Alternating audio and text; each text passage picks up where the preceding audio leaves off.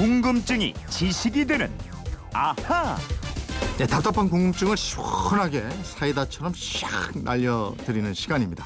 오늘도 강다솜 아나운서와 함께합니다. 어서 오세요. 네, 안녕하세요. 오늘은 금요일이에요. 아하 네. 금요 특별판. 앗, 앗, 이런 것까지? 예, 잘 맞았습니다. 네. 이번 궁금증부터 풀어드리죠. 휴대폰 뒷번호 3333. 오, 번호가 네, 좋네요. 삼삼하시네요. 음, 이런 문자 주셨어요. 고속도로 위를 차가 지나가면 중량 측정이 된다는데 이건 어떤 원리입니까? 이러신 건데 고속도로에서는 짐을 너무 많이 실은 과적 차량을 단속하기 위해서 중량 측정을 하잖아요. 네. 단속 대상이 되는 과적 차량은 축중 10톤 이상이거나 총 중량이 40톤을 초과한 차량인데요. 이 축중이란 말이 좀 어렵죠. 네. 축중이란 차량이 수평 상태에 있을 때 한 개의 차축에 연결된 바퀴가 지면을 누르는 힘입니다. 승용차를 보면 우리가 차축이 두 개잖아요. 네. 앞바퀴 두 개를 연결한 차축과 그리고 뒷바퀴 두 개를 연결한 뒤쪽 차축이 있는데 이 한 차축의 무게를 축중이라고 합니다. 축중 한 개가 10톤을 넘으면 과적입니다.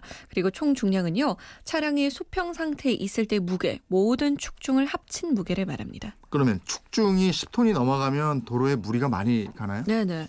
이 축중 10톤이면 승용차 7만 대가 통행하는 것과 같은 도로 파손이 오, 생기고요. 이야. 축중 13톤이다. 네. 그러면 승용차 21만 대 통행과 같은 파손. 아, 그 정도예요. 네, 그리고 축중 15톤이잖아요. 네. 승용차 39만 대 통행 과 같은 아하. 도로 파손이 생긴다라고 오. 도로공사는 밝히고 있습니다.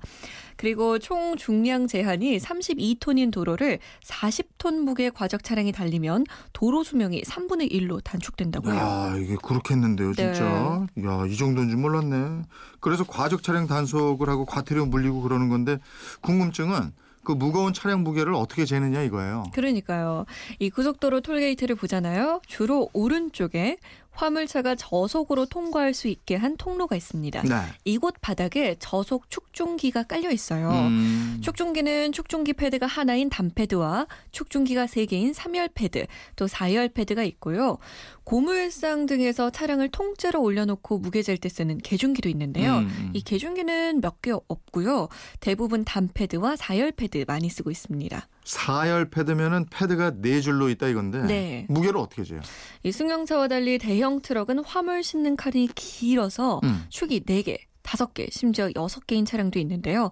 한 축, 즉 두 바퀴가 낮은 속도로 패드 위를 지날 때마다 무게를 잽니다. 음. 그런 다음에 각 축의 무게를 다 더하면 총 무게가 나오는 거죠. 음, 이게 차량 패드 즉 측중기에 올라가면은 차량 전체 무게가 아니고 그 해당 축의 무게만 재지는 거죠. 네네.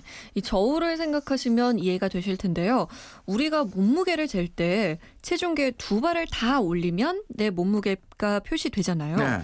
근데 체중계 옆에 체중계와 수평으로 책을 놓고 한 발은 체중계에 음. 다른 한 발은 수평한 책에 올리면서 양 발의 힘을 균등하게 배분하면 체중계에는 내 체중의 절반만 표시됩니다. 음.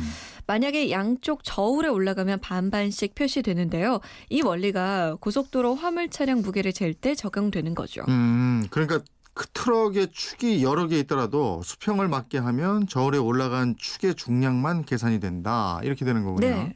그렇게 중량을 측정해서 과적으로 단속되는 차량 얼마나 돼요? 많아요?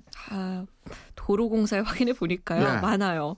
연평균 3만 8천 대가 어, 단속되는데요. 네. 매년 줄어드는 추세라고 합니다. 다행히. 음, 음. 근데 과적을 하면 도로 파손도 문제지만 차량을 운전자가 제어하기가 힘들고 또 브레이크가 말을 안 듣는 경우가 생겨요.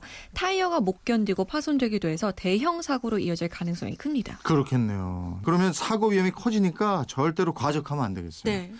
이번에는 편지로 야 오랜만에 편지 사연이네요. 예, 인천의 김영권님이신데 이분이 군대 전역증 사본을 복사해서 동봉을 했어요. 야 이때 전역증이 이렇게 생겼네. 예. 저는 주민등록증 분실을 우려해서 전역증을 소지하고 다니는데요. 제 전역증에 기재된 주민등록번호는 1108이라는 숫자로 시작이 됩니다. 그런데 사람들이 이 전역증을 잘 믿질 않습니다. 주민등록증은 생년월일로 시작하는데 제가 보여주는 전역증은 일로 시작한다는 것인데 그건 이렇습니다 해서 이 전역증이 가짜가 아니고 대한민국 정부에서 발행한 것이라는 사실을 명명백백하게 음. 확인해 주시기 바랍니다. 이러신 거예요.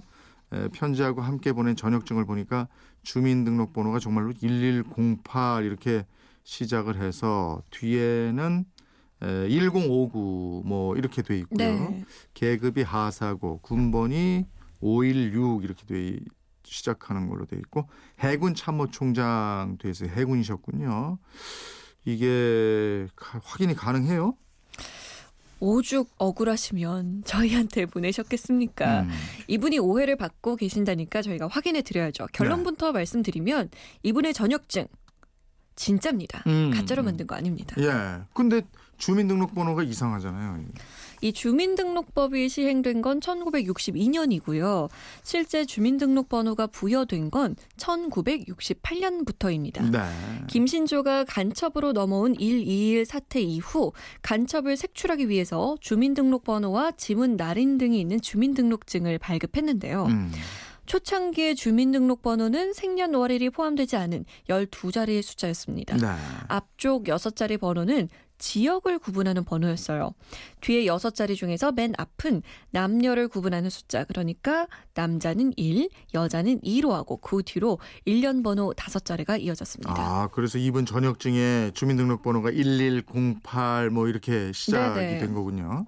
우리나라에서 주민등록증을 가장 먼저 발급받은 국민은 당시 박정희 대통령과 유경수 여사였는데요. 음. 박정희 대통령 주민등록번호가 110101 100-001이었습니다. 네. 유경수 여사는 110101 200-002였어요. 네. 이분이 그러니까 편지에 제가 1965년 말에 입대해서 1968년 1월 21일 121 사태쯤 병장을 달았는데요. 예, 당시 전군 6개월간 제대 연장이라는 명령이 떨어져서 고민 끝에 차라리 말뚝이나 박자 여기서 말뚝이나 박자는 이제 복무 연장을 하자 이런 네. 뜻이고 6년 3개월을 복무했습니다. 이랬는데 그때 12자리 주민등록번호를 받았다 이렇게 되는 거네요. 그런 것 같아요. 네. 이렇게 시작된 주민등록번호가 지금처럼 13자리 체계로 바뀐 것은요. 1975년입니다. 예. 김영구님, 이 정도면 뭐 확실하게 정리가 됐을까요? 녹음해서 이거 녹음 내용도 들고 다니셔야 돼요. 어떻게 되나 모르겠네. 예. 아하 금요 특별판, 앗 이런 것까지 오늘 여기까지 해드리겠습니다. 오늘 소개된 분들께는 선물 보내드리겠고요. 강다솜 씨 궁금증, 호기심 이거 어떻게 해요? 그건 이렇습니다. 인터넷 게시판이나 MBC 미니 또 휴대폰 문자 샵 8001번으로 보내주시면 되는데요. 짧은 문자 50원, 긴 문자는 100원의 이용료 있습니다. 생활 속의 예. 호기심, 궁금증 많이 보내주세요. 주민등록증 처음 탁 받아들었을 때 기분 괜찮죠? 어른 된 것 같고 막. 저는 별로 안 좋았던 것 아, 같아요. 왜? 왜요? 약간 학생으로 남고 싶었던 아, 것 그랬어요? 같아요. 네. 어, 저는 어른 된 것 같아가지고 기분 좋더라고요. 음, 옛날엔 빨리 어른 되고 싶었거든. 지금은 어른이니까 좋으세요? 아, 뭘 보면 몰라요. 네, 궁금증이 지식이 되는 아하 강다솜 아나운서였습니다. 고맙습니다. 고맙습니다.